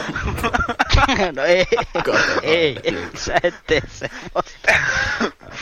Mä voin tehdä nyörijutun tosta Solinan tähän nyörin tekemästä nyöri. Tekee Väinö nyt semmoisen jutun tai ei, niin nyt joka tapauksessa kun ei. laitan sen soimaan sen varsinaisen jutun. Kas näin, terve menoa. Moikka, mä oon Sulina ja tänään mä kerron teille vähän siitä, että miten voi aloittaa kiipeilyn, erityisesti niin kuin omassa ympäristössä kiipeilyn, niin kuin esimerkiksi puissa ja rakennuksissa kiipeilyn. Itse mä tykkään kiipeillä vähän siellä sun täällä, missä löytää jonkun kiipeilypaikan, joka on käytännössä melkein kaikkialla. Mutta sen mä haluaisin tähän alkuun sanoa, että ei tarvi olla mitenkään hirveän vahvaa, että voi kiipeillä. Et yleensä se tekniikka on tärkeintä, eikä siihen välttämättä edes tarvii niin paljon voimaa. Tietenkin niistä voimista on hyötyä, mutta sitten kun lähtee kiipeileen, niin välttämättä niitä kaikkia voimia ei kannata edes käyttää, vaikka jaksaisikin voimalla kiipeä jonkun ylös, vaan mieluummin sit kiipeä hyvällä tekniikalla, koska sit niitä voimia kannattaa säästellä, että pääsee mahdollisimman korkealle ja että tulee turvallisesti alas. Öö, tässä alussa mä haluaisin vähän puhua siitä, että mitä pitää tehdä ennen kuin lähtee kiipeilemään. Niin tietenkin aika oleellinen osa on varusteet. Hirveästi varusteet kiipeilyyn ei tarvitse, mutta suht joustavat vaatteet, ei ehkä mitkään parhaat, jos niille käy jotain, ja sitten tietty hyvät kengät. Et ei millään krokseilla tai sandaaleilla kanttiin lähteen kiipeilemään, et ihan lenkkareilla. Mä ainakin itse kiipeän, mutta tietty kiipeilykengät on ihan kaikkein parhaat. Sitten jotkut tykkää käyttää hanskoi, jos kädet hikoo, ettei luisu, mutta nekään ei ole mitenkään pakolliset. Sitten kannattaa myös vähän miettiä niin kuin, omia rajoja, että kuinka korkealle haluaa mennä ja missä viittii kiipeä. Et kannattaa vähän niin kuin, ennen kuin lähtee kiipeämään miettiä, että minne haluaa mennä, eikä sitten siinä keskellä sitä jotain rakennuksen seinää vaikka päättää, että mä en haluukaan mennä korkeammalle, koska sit siitä kohtaa voi olla vähän hankala jäädä siihen tai tulla sieltä alas. Ja aina on hyvä, jos siellä on joku toinen ihminen läsnä, joko joku kaveri vai kiipeämässä sunkaan tai sit ylipäätään ihmis siellä alueella, että jos sä et pääsekään alas tai jos sattuu jotain, että sit joltain saa apua. Ja mun mielestä varusteiden lisäksi ihan tärkein tärkein asia on suunnittelu. Et ennen kuin lähtee kiipeä, miettiä, että minne sä kiipeät, miten sä kiipeät, niin ihan niin tarkkaan, että mihin sä laitat sun käden ja milloin sä siirrät sun jalkaa ja, ja näin poispäin, koska sit kun siinä kiipeä, niin on tosi hankala yrittää ruveta miettimään, että miten tässä nyt kiipeisi, koska sitä ympäristöä on tosi hankala tutkia siinä samalla kun kiipeilee. Ja se voi myös olla vähän stressaavaakin, jos oot siellä jossain puussa tai seinällä. Ja sitten kun lähtee itse kiipeilyyn, niin tosi tärkeää on, että kiipeää rauhallisesti. Se vähentää tippumisen mahdollisuutta tosi paljon ja se auttaa syö niin keskittyyn siihen, että jos jostain vaikka hajoaa joku pala tai muuta, niin sit se ei oikeastaan haittaa, jos sä vaan niin oot rauhallisesti ja kiipeät hyvällä tekniikalla. Se, mitä mä itse tykkään yleensä noudattaa, on se, että yrittäisi pitää kahta tukipistettä. Et samalla kun kiipee, niin aina niin kuin sen jonkun siirron jälkeen sulla on kaksi tukipistettä. Esimerkiksi, että sulla on yksi jalka jossain ja kahdella kädellä sä pidät jostain kiinni, niin sitten sulla on niin ne kädet yhteen tukipisteen ja jalka yhteen tukipisteen. Tai sitten vaikka yksi käsi ja toinen käsi, vaikka jossain tangossa tai muuta. Mutta kuitenkin, että jos se toinen käsi lähtee niin irti, niin sulla on vielä toinen käsi kiinni tai jos sulla vaikka lähtee ne kaksi kättä irti, niin sitten sulla on se yksi jalka kiinni, mutta kuitenkin niin kuin, että saat kahdesta kohtaa kiinni, että pieni luisuminen ei sit haittaa. Sitten taas, vaikka olisi suunnitellut hyvin, että minne lähtee kiipeä ja muuta, niin jos joku oikeasti vaikuttaa liian hankalalta, niin ei kantti kiipeä, jos on liian korkea tai vaarallisen tuntus tai muuta, että ihan rauhassa vaan alas. Sitten toinen juttu, mitä kannattaa noudattaa, on se, että pitäisi painopisteen mahdollisimman lähellä seinää. Tai niin kuin silleen keskitetysti, koska jos sä nojaat liikaa taaksepäin, niin se ei ole kovin hyvä. Ja jos sä taas niin kuin nojaat ihan sitä seinää vasten, tai mitä ikinä sä nyt kiipeätkään, niin sit sun liikkuvuus on tosi huono. Että yrittäisi niin kuin just jaloilla pitää aina seistä päkiöillä, koska niillä on paras liikkuvuus ja myös paras tasapaino, niin yrittää sen painon pitää niin kuin päkiät ja lonkat ja olkapäät kaikki vähän niin kuin suht samassa linjassa, niin silloin siitä on tosi hankala kaatua. Tämä on suht hankalaa, mutta eikä siihen aina pysty, mutta jos suunnilleen siihen sit yrittäisi pyrkiä. Ja toinen on, että aina kannattaa olla pientä joustoa käsissä jaloissa kaikkialla, koska se helpottaa kaikkea ihan hirveästi ja tippueskin sit sattuu vähemmän. Sitten kun sä oot kiivennyt jonnekin ylös, niin sit sieltä tietenkin pitää tulla alas. Alas tulos vielä enemmän kuin tuossa ylös nousemisessa, niin pitää olla rauhassa, koska ylöspäin sä voit käyttää niinku sellaista, sitä sun punnistusvoimaa ja muuta. Et sinne ylösmeno on aina helpompaa, mutta alas tulos sun pitää olla vähän niin kuin jarru. Niin kannattaa aina etukäteen ajatella, että alastulo tulee olemaan hankalempi kuin ylöstulo. Alas tullessa myös tippuu paljon helpommin, kun sä muutenkin jo siirryt alaspäin. Ja sit jos siitä luiskahtaa, niin se on oikeastaan paljon hankalampaa kuin se ylösmeno. Laskeutuu kannattaa aina samaa reittiä, koska sit se on, kun meni ylös, koska sit se on niinku saman tyylistä Ja vaikka joku muu siinä hetkessä voisi tuntua helpommalta, niin jos sä oot mennyt siitä ylös, niin se myös auttaa silleen, sä tiedät, että siitä pystyy mennä alas.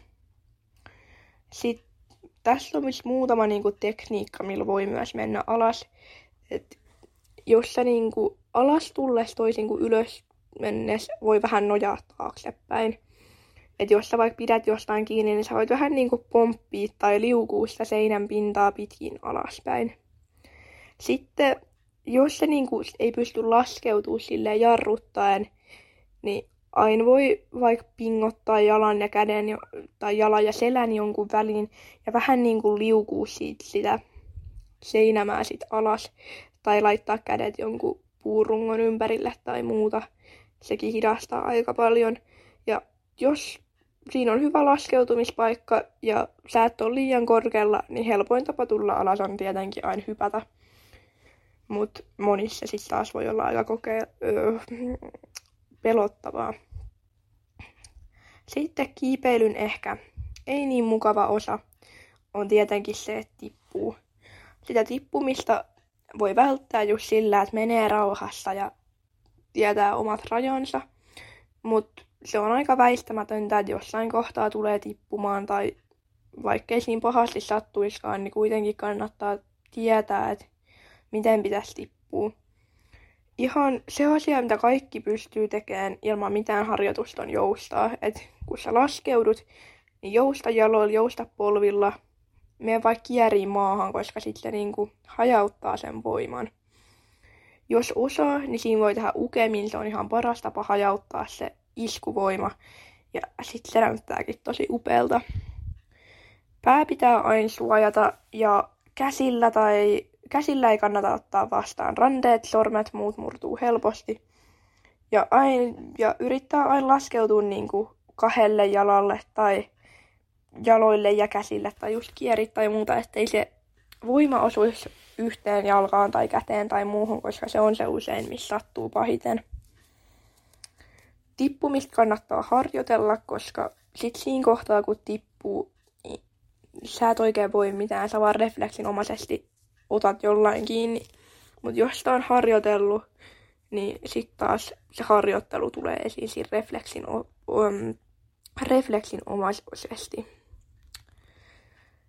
Joissain tapauksissa kannattaa ottaa kiinni jostain matkalla, jos tippuu. Tässä kannattaa olla varovainen sen takia, että tässä voi lähteä nahat käsistä tai revähtää joku lihas, mutta esimerkiksi jos sä tiput vaikka kahden seinämän välissä, siinä voi yrittää vähän potkia seinä seinään, että se hajauttaisi myös sitä voimaa. Tai ottaa vaikka painaa kädet seinää vasten, että se sitten hidastaa sitä liukuu. Mutta tässä tosiaan kannattaa olla varovainen ja tehdä aina se, mikä itse tuntuu parhaalta. Mutta mä tosiaan suosittelen kaikkea kokeileen kiipeilyä. Se ei välttämättä ole ihan kaikkien juttu, mutta mä luulen, että kaikki, ketkä on vähänkään seikkailun halusempia ja muutenkin helposti innostuvia, niin mä luulen, että vois nauttia kiipeilystä ja oikeasti se on paljon helpompaa kuin miltä se näyttää, eikä sitä tarvitse ottaa niin vakavasti. Siinä on myös aika paljon luovuutta mukana, kun miettii niitä reittejä ja muuta, ja se on aika teknistä, mutta siinä on tosi monta asiaa, mistä voi tykätä, niin mä tosissaan suosittelen kokeilemaan.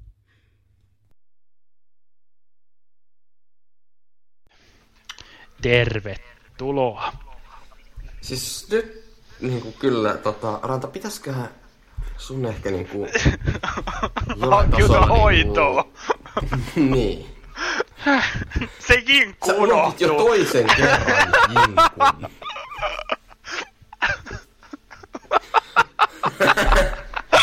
no voimme mennä mennä hoitoon siksi aikaa. Odottakaa. Tämä on Nettiradio Nyöri. Voit olla yhteydessä Nöyrin toimitukseen sähköpostitse nettiradio.nuori.gmail.com Twitterissä hashtagillä nyöri ja seuraamalla tiliä at jutut. Facebookissa tykkäämällä sivusta Nettiradio Nyöri, joka löytyy osoitteesta facebook.com kautta newrinnut.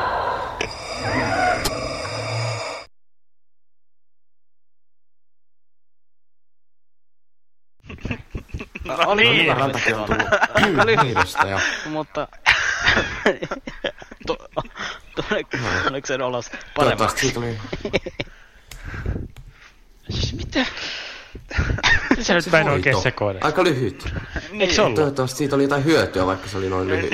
Siitä on se hyöty, että mä en anna meidän nyt pelättää tässä välissä, vaan mennään suoraan ruokajuttuun. Aha, Hienoa. ja siitä No, oli se hyöty, että sä sait lopultakin, niin ja siitä oli se hyöty, että sä lopultakin sait soitettua sen jinku. Ei se ollut mikään hyöty. Mä olin, tässä, en mä silloin ollut mihinkään vielä lähtenyt. Olithan. Enhän ollut. Tai sen, no samaan aikaan, kun sä olit soit, samaan aikaan, kun sä soitit sen. Ven sanoi, ja sitten hänen se häipyi kas näin. Moikka taas kaikille! Tämänkertaisessa reseptiosiossa mä kerron teille, miten tehdään Karjalan paisti oikea-oppisesti. Eli tämähän on tämmönen tosi suomalainen perinteinen ruokaherkku, mitä varsinkin juhlissa suositaan ruokapöydissä tarjottavana. Tai sitten nyt esimerkiksi kun on näitä juhlapyhiä tässä tulossa ja ollutkin jonkin verran nyt viime aikoina, niin tämähän on semmosiinkin tosi hyvä tarjottava ja ainakin kuuluu mun omiin suosikkeihin ja perinteisiin esimerkiksi pyhäinpäivänä ja miksei isänpäivänäkin voisi tehdä ja itsenäisyyspäivä on aina, ainakin meillä Karjalanpaistipäivä ja joulupöydässäkin tätä tarjotaan ainakin jossain päin Suomea. Esimerkiksi meillä Pohjois-Karjalassa tämä on ihan tosi yleinen jouluruoka, mutta siis tietenkin sitten riippuu vähän, että missä päin asuu, koska tämähän on vähän semmoinen karjalaisten herkku, että ei välttämättä jossain Pohjois-Suomessa tai jossain muualla ole ehkä niin yleinen, mutta siis totta kai tätä voi tehdä ihan, ihan missä tahansa päin Suomea, että se ei kyllä sijaintia katso tietenkään mitenkään. Mutta Karjalan paisti on siis semmoinen, mikä kuuluu mun mielestä tehdä tietyllä tavalla, että siitä tulee hyvä.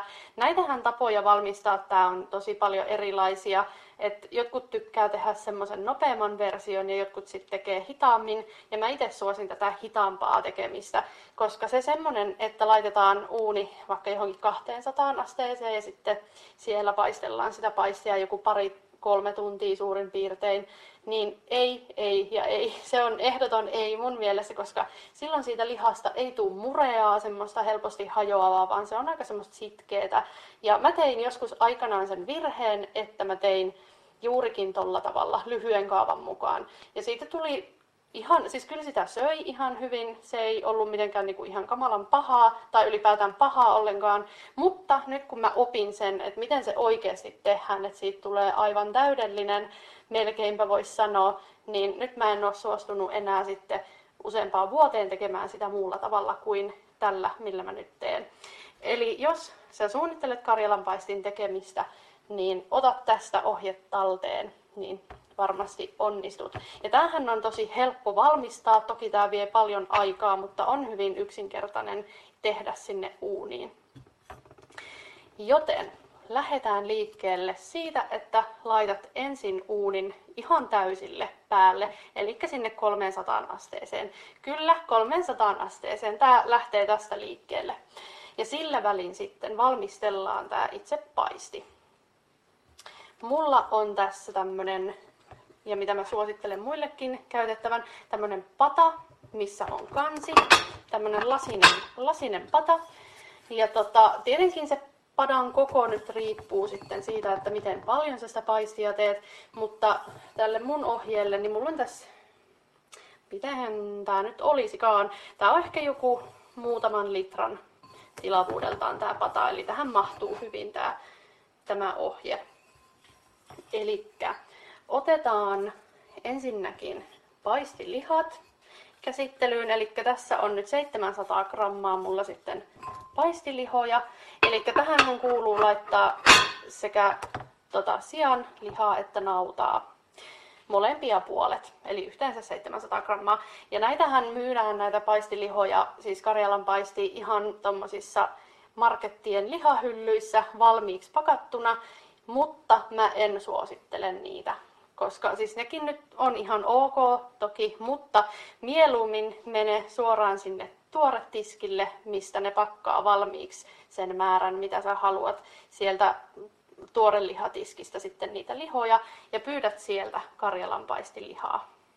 Ja se, se on, tämä on sen takia, koska se liha on mun mielestä siellä laadukkaampaa, se on oikeasti semmoista koko lihaa, eikä siinä ole mitään epämääräisiä epämääräisiä jotain rasvoja tai läskejä tai jänteitä tai mitään muutakaan tämmöistä. Niin sen takia mä suosittelen satsaamaan siihen lihan laatuun ja käymään sen sieltä ihan tuoretiskistä. Mä oon ostanut esimerkiksi Prisman tuoretiskistä ja S-Marketista ja milloin mistäkin, mutta siis semmosesta, se liha on vähän kalliimpaa, että se maksaa kilohinnalta jonkun vähän alle 20.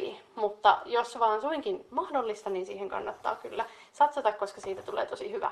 Eli otat 700 grammaa näitä lihoja, ja niitä sä voit halutessa pilkkoa niitä, jos ne tuntuu tosi isoilta, mutta niitä ei ole pakko pilkkoa. Että nehän myydään semmoisina kuutioina, niin sä voit vaan laittaa ne sinne pataan, koska ne murenee tosi hyvin sitten siellä uunissakin, niin sit sä voit vaan pikkasen hajottaa niitä jollain kapustalla sitten, kun otat sen ruoan uunista pois. Niin, se on silloin ihan ok että silloinkin ne hyvin sinne murenee. Että se pilkkominen ei ole pakollista tosiaan, koska ne on jo palasina valmiina. Mutta jos sä haluat, jos se tuntuu, että ne palat on liian isoja, niin sä voit vähän veitsellä kyllä tietenkin niitä palotella. Ja laitat lihat sitten pataan. Ja tämän jälkeen sitten juureksia. Öö, tähän voi laittaa periaatteessa mitä vaan juureksi sä haluat, mutta koska mä olen ehkä vähän laiska ihminen pilkkomaan niitä juureksia, siinä on aikamoinen työ, niin joskus harvoin pilkon porkkanaa ja lanttua, mutta nyt kun on kauppoihin tullut tämmöisiä tuore juureskuutioita, niin mä oon suosinut näitä. Eli nämä on siis ihan täysin tavallista juuresta, sitä samaa, mitä sä pilkkoisit itse kuutioiksi, kuorisit ja pilkkoisit, niin tämä on jo valmiiksi käsitelty. Eli tämä on ihan täysin sitä samanlaista, samanlaista tuoretta tavaraa. Eli se on valmiina kuutioina siellä paketissa ja se on kuoret otettu pois ja pilkottu ja se on just hyvän kokostakin. Eli mun ohjeeseen tulee 300 grammaa tämmöisiä kotimaista merkkisiä juureskuutioita. Ja mä oon sitä mieltä, että Karjalan paistiin tulee aina sekä lanttua että porkkanaa. Ja tässä on ne molemmat, mutta sitten lisäksi tässä on purjoa ja sitten palsternakkaa. Ja ne sopii myös tosi hyvin tänne Karjalan paistiin. Äh, toi purjo on aika isoina paloina, niin mä suosin sitä, että mä pienin ja palottelen sitä vielä vähän lisää, että se menee sitten semmosena ihan silppuna sinne joukkoon. Eli sitä kannattaa pilkkoa. Ja nyt jos sä haluat ehdottomasti ruveta itse pilkkoon näitä vihanneksia, niin sä voit ostaa mitä haluat, mutta porkkana ja lanttu on aika semmoset, niin kuin, mitä mä itse suosin. Niin laitat suunnilleen saman verran sitä, niitä kasviksia sitten itse pilkottuna. Mä tykkään käyttää näihin vielä lisäksi näihin valmiisiin kuutioihin pilkkoa, yllätys yllätys, jo niin monesta reseptistä aiemmin, mitä mä oon teille kertonut, ja varmasti tulee olemaan jatkossakin paljon tätä, eli siis sipuli, tuttu sipuli. Niin tästä sitten pilkotaan ihan tämmönen no, keskikokoinen sipuli. Mä tykkään laittaa sinne aina yhden sipulin kuitenkin vielä joukkoon lisäksi, koska Karjalan paistiin kuuluu tämmönen ihan tavallinen sipulikin. Eli sama kuin ennenkin, kuorit sen ja palottelet pieneksi, suht semmoiseksi pieneksi silpuksi, että se sitten ihanasti sulaa siinä uunissa hautuessaan sinne joukkoon. Ja sipulisilppu tonne pataan, juurekset pataan, kaikki sinne sekaisin. Ja sitten sä voit laittaa mausteita. Ja tähän ei tarvi mitään kovin ihmeellisiä mausteita olla. Eli suolaa laitetaan semmonen tähän, tähän saa laittaa suolaa nyt vähän sillä reilummin. Eli laitat jonkun kolme teelusikallista, ehkä jopa neljäkin teelusikallista. No kolme, kolme oikeastaan voi olla aika hyvä. Mä en juurikaan mittaa, mä vaan laitan silleen semmoisella johtutuksi tulleella käsituntumalla sitä suolaa sinne, mutta semmoinen kolme teelusikallista tätä ihan tavallista suolaa on hyvä. Ja sitten heität vielä yhden teelusikallisen sinne aromisuolaa perään myöskin. Ja sitten vielä viimeisenä mustapippuri, rouhetta kautta jauhetta. Voi käyttää kokonaisenakin. Jotkut käyttää maustepippureitakin kokonaisena, mutta mä tykkään käyttää tähän ihan mustapippurijauhetta. Ja sitä tulee sitten semmonen yksi teelusikallinen tonne joukkoon. Tai puoli, puoli teelusikallista viiva yksi teelusikka suunnilleen. Se on se semmonen sopiva mitta. Ja jos sulla löytyy laakerilehtiä, niin sä voit laittaa niitä myös muutaman. Ei ole pakollista. Mä aina silloin tällöin käytän ja välillä sitten taas en, mutta ne sopii hyvin tänne paistiin joukkoon. Ja nyt kun sulla on kaikki padassa, niin laitetaan sinne pataan vettä. Eli laitetaan, laitetaan sillä tavalla, että se täyttyy se pata niin, että tämä kaikki, mitä täällä padassa on, kasvikset ja lihat, että ne peittyy sinne kunnolla ja että ne vähän silleen kelluu siellä joukossa tai siellä padassa. Että et se vesi saa ihan kunnolla peittää ne, koska tämä tarvii lientä, tämä paisti. Niin, että et se ei sitten siellä uunissa pala. Niin ihan sillä reilusti, että ei nyt, ei nyt ihan, se riippuu tietenkin miten iso pata sulla on. Että jos sulla on tosi iso pata ja se noi, nämä ruuat ei täytä sitä koko pataa, niin sit älä tietenkään laita ihan täyteen sitä vettä ihan sillä piripintaa, mutta kuitenkin, että ne peittyy hyvin ne kaikki jutut siellä padassa ja että ne vähän kelluu siellä myös, niin sillä tavalla voit laittaa suht, suht reippaasti sitä vettä. Vaikea sanoa sitä määrää tarkalleen, koska se riippuu siitä, että miten iso pata sulla on, mutta tosiaan kyllä, kyllä se on aika, aika selkeä, että kun huomaat, että ne peittyy hyvin ja näin, niin silloin, silloin sitä vettä on suunnilleen sopivasti. Mutta toki sitten paiston aikanakin kannattaa sinne uuniin vähän vilkuilla ja vaikka jollain lastalla kokeilla sitä paistia. Jos susta tuntuu, että siellä on liian vähän vettä, niin aina voi lisätä vettä sitten sinne myöskin joukkoon, että se ei ole ollenkaan mahdotonta. Että sitä voi laittaa sitten paiston aikanakin lisää, jottei se pala ja kuivu sinne pohjaan. Mä oon yhden vuon kerran tai tuommoisen padan kerran polttanut niin, että se mureni se koko pata ja paisti sinne uuniin, koska en muistanut laittaa vettä ja se jotenkin haihtui se vesi sieltä, niin sillä tavalla kannattaa käyttää sitä vettä reilummin, että näin ei kävisi. Ja nyt sitten laitetaan pata uuniin. Ja itse asiassa kannattaa ensin vielä vähän sekoitella pikkasen lastalla, että ne mausteet ja kaikki sekoittuu sinne hyvin, niin kannattaa vähän pyöräyttää muutaman kerran jollain puulastalla sitä siellä padassa. Ja sitten laitetaan pata uuniin sinne täysille ja tämän jälkeen sitten annat olla sen ilman kantta siellä uunissa puoli tuntia.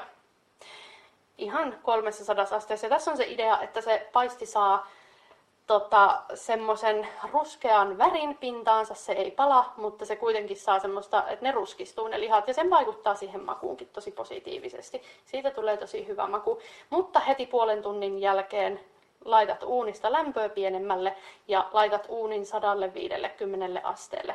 Ja sen jälkeen annat olla sen siellä uunissa ihan rauhassa seitsemän ja puoli tuntia. Ja tässä vaiheessa, kun sä laitat uunista lämpöjä pienemmälle, niin laita kansi siihen padan päälle myöskin. Ja anna kannen alla olla sitten se seitsemän ja puoli tuntia siellä. Siellä se muhii itsekseen rauhassa tosi hyväksi. Siitä tulee mureaa, ihanan ma- maukasta makoisaa, se ma- kaikki maut tarttuu sinne hyvin, sekoittuu ja hautuu. Ja juurekset sulaa ihanasti ja ne kaikki maut, niistä tulee semmoinen yhtenäinen ihana maku ja se liha on todella hyvää tämmöisen tämmöisen tota, prosessin jälkeen, kun sä annat sen olla siellä kauan. Eli sä voit laittaa sen esimerkiksi vaikka yön yli sinne hautumaan tai sitten aamulla jotenkin aikaisin jo, niin sitten se on esimerkiksi illan tarjoilua varten valmiina. Ja tämän kanssa sopii perunamuusi tai sitten ihan tavalliset keitetyt perunat. Ne on oikein hyvät karjalanpaistin kanssa. Tämmöinen ohje tällä kertaa ja joulukuussa sitten palataan taas asiaan ehkä vähän jollain jouluisemmalla reseptillä.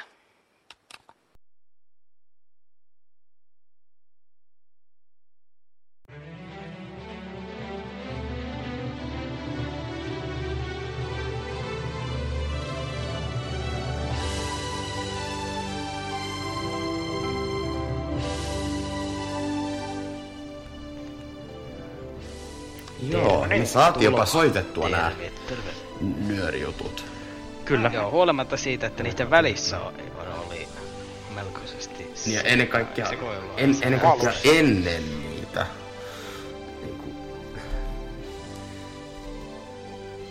Joo, en niitä oli vähän niinku. Niin se vähän venyi se alku, mutta ei se. Vähän. No, mutta se, se on, semmoista se on. Joo, tää oli Joo. niinku juttujen puolesta tämä. Ja nyt itse asiassa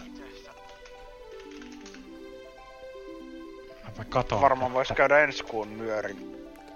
Se voisi olla ihan... Se on 10. joulukuuta torstaina. Onko noin? Kello, Kello 19. Nolla nolla. Nolla nolla. 00 ja osia. 2020. Mm. Ja ainakaan meille ei olisi tullut mitään niinku, muuta tietoa, että niinku, me toimitetaan sekin nyöri.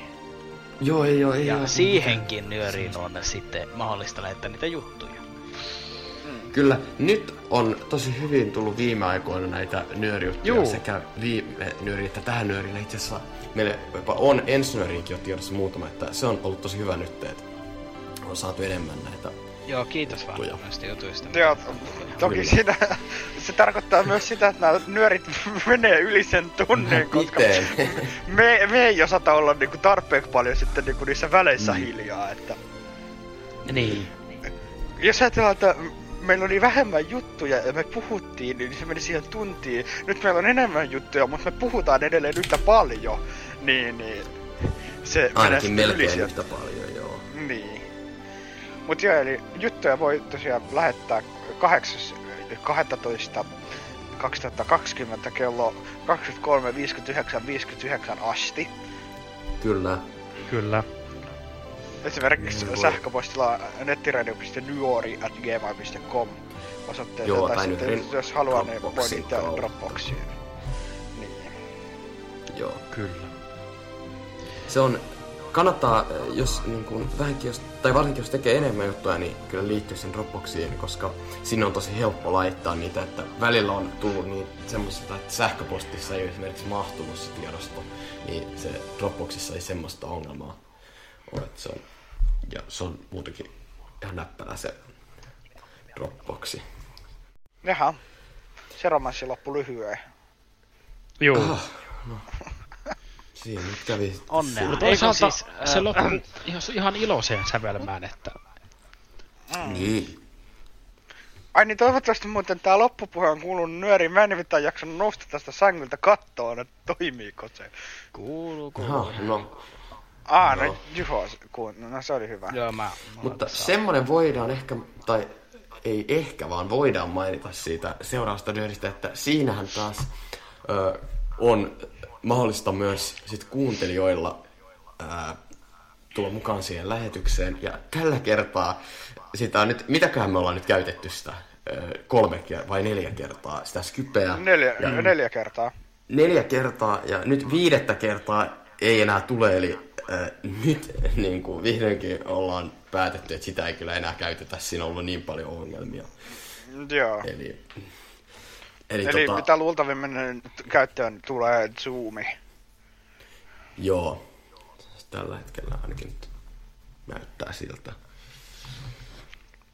Eli siihen on sitten mut mahdollista taas myös osallistua, mutta siitä tulee sitten lähempänä se linkki ja kyllä. muu Tulkaa ehdottomasti sitten puhumaan sinne. informaatio. Ne on aina mahtavia Joo. kokemuksia. Se.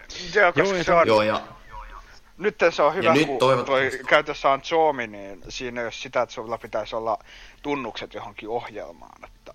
Joo, eli sinähän sä voit ihan äh, siis tulla ilman mitään, ei tarvi asentaa mitään eikä rekisteröityä minnekään, vaan siis ihan avat, avataan vaan se linkki, niin siihen pääsee suoraan selaimella liittyy, liittymään sinne.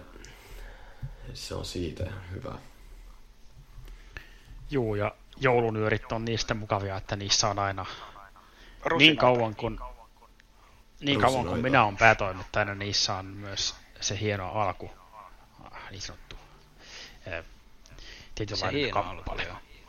Ai, niin se Niin. hieno alku, joo. Juu, Tosin eihän se sinne Zoomiin kuulu, että se on vähän huono peruste ei. tulla sinne. ei mutta Siinä on se alkumusiikki. Kossa kun piti hyräilystä, niin se voi hyräillä sen siihen. No. niin, se voi hyräillä sen. se olisi vähän eri kuuluu. Eli ää, jos, ha, jos te haluatte kuulla sen, kun Kosse hyräilee sen, niin sinne kannattaa tulla ennen nyörin alkua. Jos ette, niin vasta sit sen niin kuin nyörin alun jälkeen. Mm. Ja siis tämähän, että noin sanoo, että mä hyräilen sen, niin ei täällä tarkoita sitä, että mä välttämättä hyräilen sitä. Tarkoittaa. Ei tietenkään tarkoita. Kyllä se nyt tarkoittaa. Mä voin hyräillä vaikka se niinku sun ja Juhon häävalssin. jo. Semmoista ei kyllä tulossa, että se on mahdotonta. Kumpikaan meistä Mä sävellän sen ainakaan, no mä en tiedä, mutta Väinästä on Rannan avustuksella. Se itselleni Minun. nyt lähiaikoina. No en oo kyllä mäkään nyt semmoista järjestänyt. Mulla ei Mä oikein se siihen löytynyt. Joo. Siihen nyt on niinku, joo. Kyllä me saadaan semmonen teille, ei huolta. Kumpikaan meistä ei ole kai menossa kenenkään kanssa nyt niinku. Niin. Ai ei. Tässä lähiaikoina. Kumma juttu. Kummia juttuja aina kuulee sun suusta. Joo. Ehkä tän nyörin vois pikkuhiljaa Voi sanoa. tässä lopetella. Mainitaan joo. vielä nyt se, että Nyörillä on oma WhatsApp-ryhmäkin. Kyllä, ja. Facebook-sivu edelleenkin. Kyllä. Vaikka niitä ei aktiivisesti käytetä, niin niitä ei ole kuitenkaan poistettu, että ne on edelleen Niin, olemassa. koska ideana olisi se, että niitä alettaisiin käyttää. Et Tulkaa käyttämään. Niin, jos Niin. ei saatais niinku väkeä. Niin. Joo. Ja se, ää, jos löytyy se, jostain sen yhden palvelupuhelimen numero, niin siihenkin voi aina soittaa. soittaa. Jos joku löytää, niin kertokaa ei meille. Lokerokin jos löytyy, niin... Joo, niin kannattaa oikeastaan lähettää meille se tieto kanssa siitä, että mikä se numero on, niin mekin tiedetään. niin. Me tiedetään vastata Meillä ei ole informoitu semmoista mitään, mä, mä, mä luulen, että kyllä siinä, siinä on tullut joku virhe. Ei se varmaan voi johtua siitä, että semmoista palvelupuhelinta ei olisi. Siis kyllähän se Ei on- tietenkään. Ja sitten toki, jos, niinku, jo, niin siis jos jotain kiinnostaa, niin te voitte lähteä etsiä sitä osoitetta, missä Nyörin palvelupiste on. Ja sitten, Kyllä. Niin. Aina voi lähteä etsimään. Joo. Mutta voitaisiin vähän lisätä tätä henkilöiden määrää, mitkä on tässä nyörissä mukana, niin kuin, ja joka niin kuin, Suomen niin kuin, eri alueelle perustaa sellainen nyörin niin kuin, palvelupiste. Niin aina alueyhdistyksen yhteyteen tulee sellainen Nyörin Niin. palvelupiste. Ei, ei. Johon voi käydä halutessaan viemässä vaikka pisteellä kirjoitettua fanipostia meille. joo. Niin, tai suklaata. niin tietenkin. Tämmöstä niin. Tai Väinölle perunoita. Öö, tota, niitä ei ehkä kannata sinne.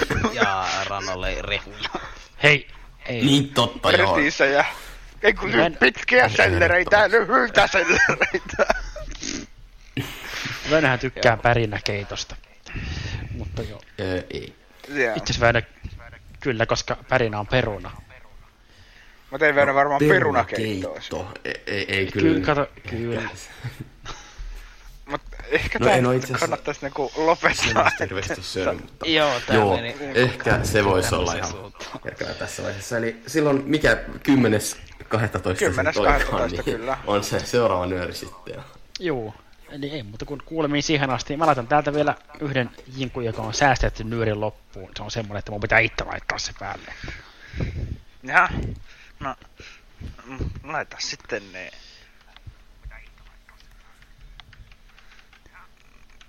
Niistä se kuullaan.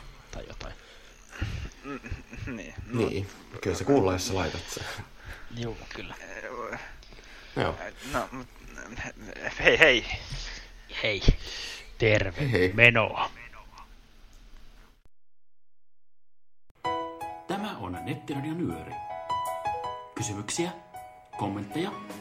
Lähetä ne toimitukseen sähköpostilla nettiradio.nyöri at gmail.com.